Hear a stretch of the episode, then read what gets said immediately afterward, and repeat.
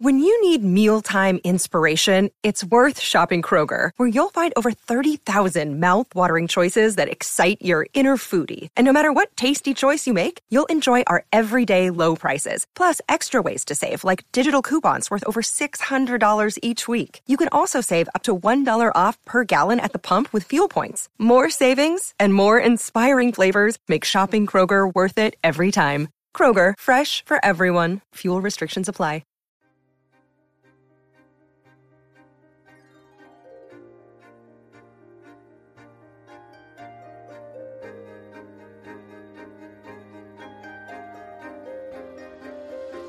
This is the Tudors Dynasty Podcast. And now, a brief history. Welcome to the latest episode of A Brief History. I'm your host, Rebecca. As each of us travel through history on our journey to discover the Tudors, we frequently come across things that we don't understand. One such topic might be the Order of the Garter. So today I'll explain to you what it was, where it came from, and share some interesting stories as well. So sit back, relax, and prepare to learn about the Order of the Garter. The Order of the Garter is the most senior order of knighthood in the British honor system, and its history goes back over 650 years. Many of the most powerful men in England's history have been part of the order but many do not realize that women were also involved in its medieval celebrations. The order was a way for a monarch to bestow favor upon their subjects, but it was also an excuse for feasts, celebration, and camaraderie. So let's take a look at its foundation. According to popular legend, started just a few decades after the order was founded, King Edward III of England came up with the idea of founding the order during a dance. A lady at the court, later identified as the Countess of Salisbury, was dancing when her garter fell off. Ever the gallant gentleman, King Edward stooped to pick it up and give it back to her, and then exclaimed, in Latin, Shame on he who thinks evil of it, in order to save her embarrassment. In reality, this story appears to be apocryphal. King Edward had a fascination with historical figure of King Arthur and he wanted to build his own legendary status around Arthur. In the mid 1340s, Edward announced his intention to create his own round table of 300 knights, and he ordered the construction of a grand tower at Windsor Castle, where this round table could be based. In the end, the tower was never finished, and the round table never assembled. But Edward had been inspired by his idea, and in May 1348, the Order of the Garter made its first appearance at a tournament at Eltham. For it, Edward wore a robe decorated with 12 embroidered garters. The wearing of special garter robes was a privilege given to the elected knights as a mark of distinction. They were made of blue cloth or silk and embroidered with a gold garter, with the motto of Shame on he who thinks evil of it, in Latin, within. A knight was theoretically elected to the order for life, and specific celebrations of the order centered around the St. George's Day feast, which were held annually at Windsor Castle in April. Huge feastings and celebrations would take place, as well as a special Mass. The celebrations were not just limited to the knights, and wider members of the court, including ladies, were invited to attend. In Edward's lifetime, he bestowed the honor of the garter robes to two women his wife, Queen Philippa, and his eldest daughter, Princess Isabella. Up to 24 knights could be admitted to the order at one time, and usually membership only ended upon the death of one of the knights. The order was expected to be a symbol of brotherhood, with the knights supporting each other and the king. When one member died, the other members were expected to pay for requiem masses for their soul. There were some exceptions to this, and some knights were forced to give up their membership. One notable example from Edward III's reign was Enguerrand de Coucy, the husband of Edward's daughter, Isabella. Enguerrand was a powerful French noble who was caught in his allegiance to both England and France during the Hundred Years' War. During the lifetime of Edward III, Enguerrand stayed neutral in the conflicts, supporting neither side. This earned him great admiration from his contemporaries, but after the death of Edward III, Enguerrand's personal allegiance to the English crown was broken. He found the pressure from France to support his native country too much, and he broke away from the English crown. He and his wife formally separated, with Isabella returning to England, and Enguerrand excused himself from the Order of the Garter. During the reign of Edward III's grandson and successor, Richard II, the Garter celebrations continued. Richard was much more open to the participation of women in the Garter feasts, and he admitted more women to the Order of the Garter than any other monarch. Under his reign, women were permitted to wear the robes of the order, its insignia, and they were present at the ceremonies and celebrations of the order.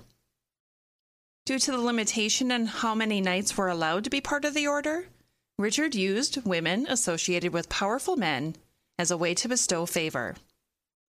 If there was no space for a new knight to be admitted, then Richard could show favor to a powerful nobleman by allowing his wife to wear the garter robes instead. The Order of the Garter continued to run with each subsequent monarch through the 15th century. But after the death of Richard II, the popularity of admitting women to the order diminished. Most monarchs tended to admit only their wives and daughters to the order, alongside other women in the royal family.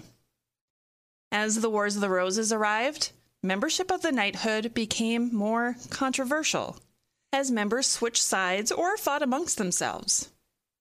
Several of the Garter Knights were executed as a result of fighting and treachery between the Yorkists and Lancastrians. As the Tudor dynasty started with the accession of Henry VII, the official participation of women in the Garter came to an end.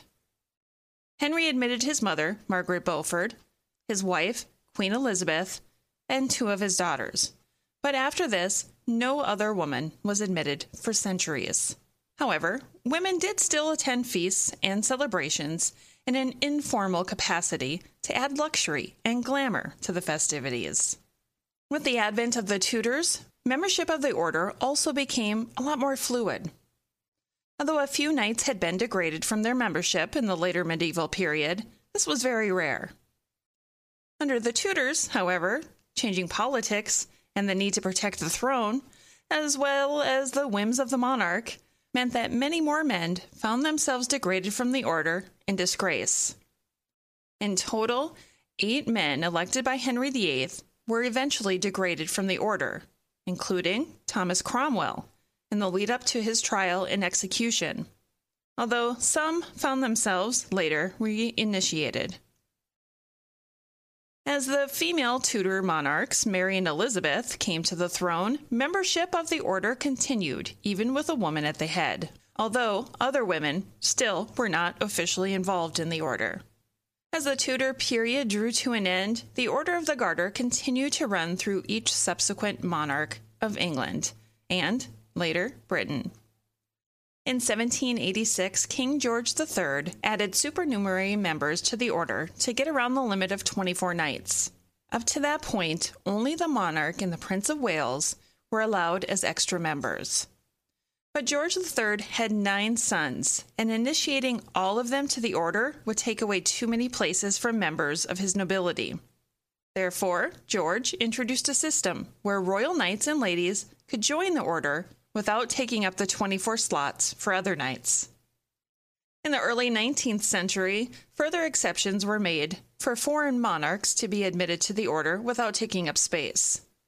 These members were known as stranger knights and ladies, and the first stranger members included the emperors of Russia and Austria and kings of France and Prussia.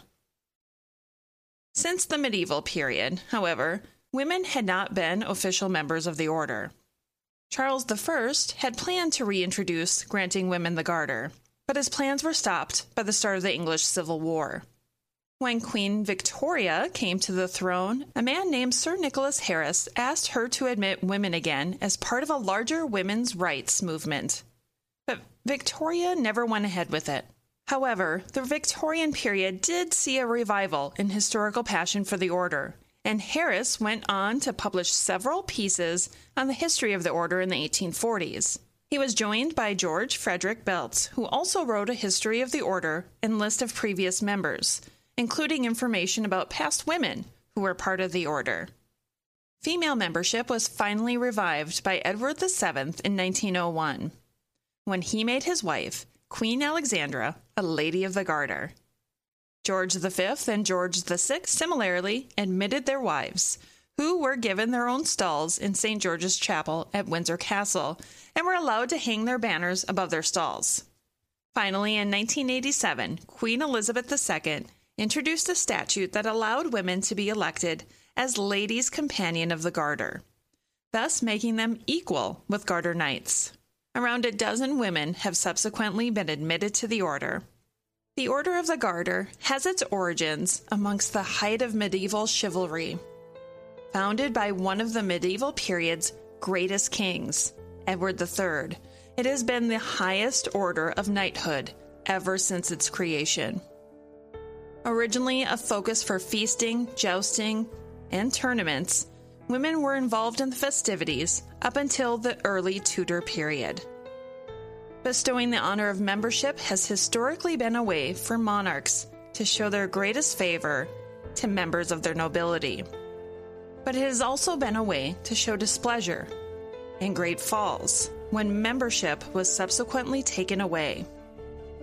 Festivities continue annually, even today, making the Order a fantastic connection with centuries past. Thanks for listening to this episode of the Tudors Dynasty Podcast. You can follow and support the Tudors Dynasty Podcast on Facebook, Twitter, Instagram, and Patreon at Tudors Dynasty.